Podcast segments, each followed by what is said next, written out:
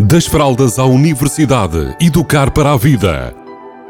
Uma rúbrica sobre parentalidade que lhe proporcionará caminhos para melhor entender a criança ou jovem.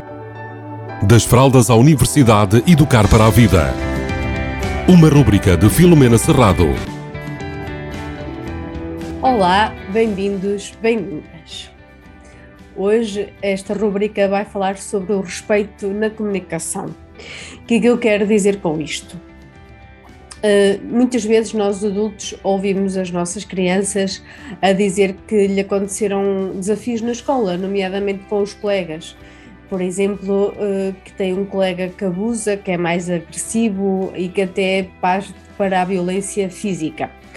E normalmente temos uma quantidade enorme de sugestões a dar para que esta criança aprenda a defender-se. Então, eh, damos-lhe damos algumas dicas, nomeadamente defende-te, eh, porque é que tu não lhe dás na, um troco na mesma moeda.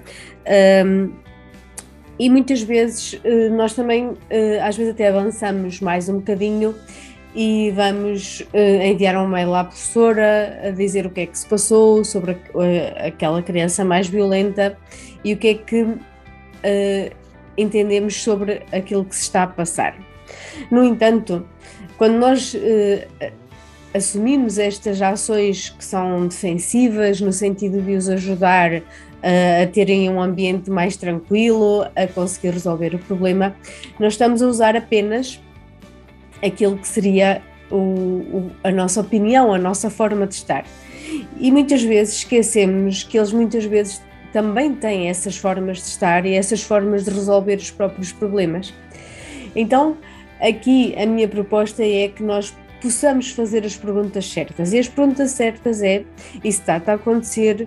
O que é que tu achas que podes fazer para que isso deixe de acontecer? Como é que podes resolver essa tua questão lá na escola? Encontrarmos estas perguntas eh, para fazer, para ajudar a nossa criança a encontrar formas que lhe façam sentido a ela de resolver a questão.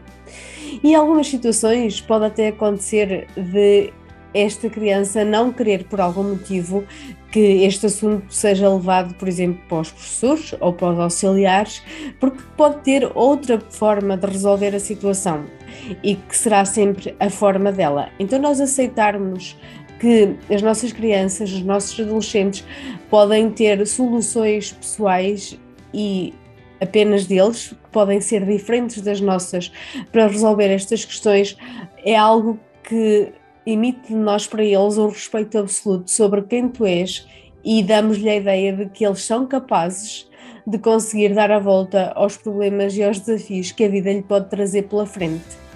É claro que imaginem que eles não têm uma solução uh, viável ou uma solução que tenham na cabeça, nós podemos sempre sugerir. E se fizermos assim, e se falarmos com a professora, queres a minha ajuda para falar com a professora? Ou seja, nós podemos sempre encaminhar a nossa comunicação de modo a manter o respeito pelas vontades, necessidades, ideias e opiniões das nossas crianças e dos nossos adolescentes para resolver os problemas quando eles não estão connosco. E só em última instância ou quando nós percebemos que já não temos, ele não está a ter ideias, soluções viáveis para resolver, então podermos dar as nossas sugestões e oferecermos a nossa ajuda e intervenção. Nesta comunicação e nesta forma de estar, acredito que nós estamos a dar-lhe a indicação de que eu quero te ajudar, no entanto, eu respeito a forma como tu queres ser ajudado e até a tua opinião e a tua forma de estar nesse contexto. Claro que isto fará sentido uh, quando as coisas têm uma proporção adequada àquilo que nós entendemos que é o razoável. E aqui a minha proposta é que nós evitemos dar a nossa opinião e interferirmos mais do que aquilo que às vezes é necessário para que as coisas aconteçam mais de acordo com quem as vive e com um mínimo de intervenção nossa para que eles se consigam superar e encontrar as próprias soluções para os problemas que lhes são apresentados pela frente.